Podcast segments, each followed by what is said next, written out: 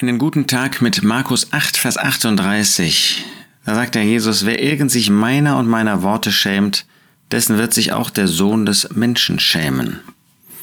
Der Jesus hatte hier gegenüber der Volksmenge und der Jünger gesagt, wenn jemand mir nachfolgen will, verleugne er sich selbst und nehme sein Kreuz auf und folge mir nach.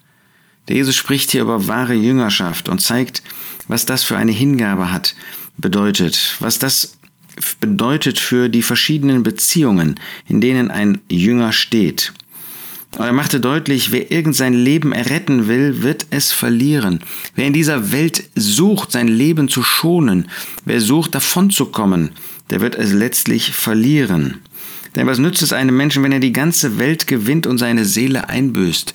Das ist ja gar nicht möglich, die ganze Welt zu gewinnen, die ganze Welt zu besitzen.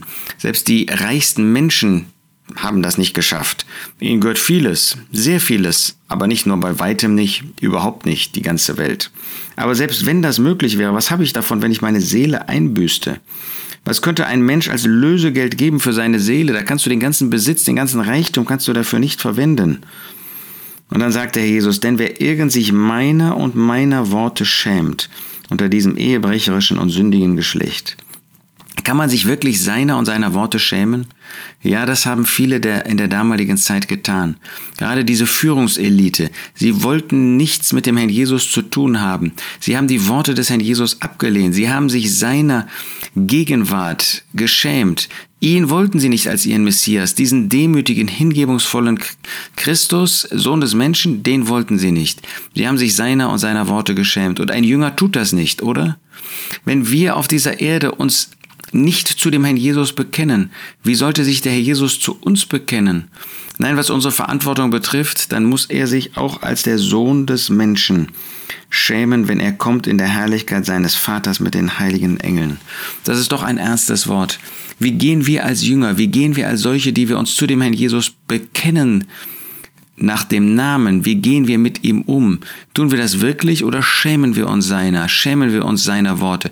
Schämen wir uns, uns zu ihm zu bekennen, wenn es darauf ankommt. Wissen unsere Mitschüler, wissen unsere äh, Mitstudenten, wissen unsere Arbeitskollegen, wissen unsere Nachbarn, wissen sie, dass wir zu dem Herrn Jesus gehören?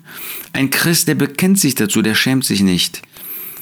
Wer sich dessen schämt, dessen wird sich auch der Sohn des Menschen schämen. Er wird einmal wiederkommen und regieren. Wollen wir an seiner Seite stehen? Wollen wir das nur in der Herrlichkeit? Das geht nicht. Nur wenn wir auch hier in seiner Verwerfung, in der Zeit seiner Verwerfung, seine Schmach teilen, wenn wir uns zu ihm bekennen, dann kann er sich zu uns bekennen. Und das wollen wir doch. Wer irgend sich meiner und meiner Worte schämt, dessen wird sich auch der Sohn des Menschen schämen.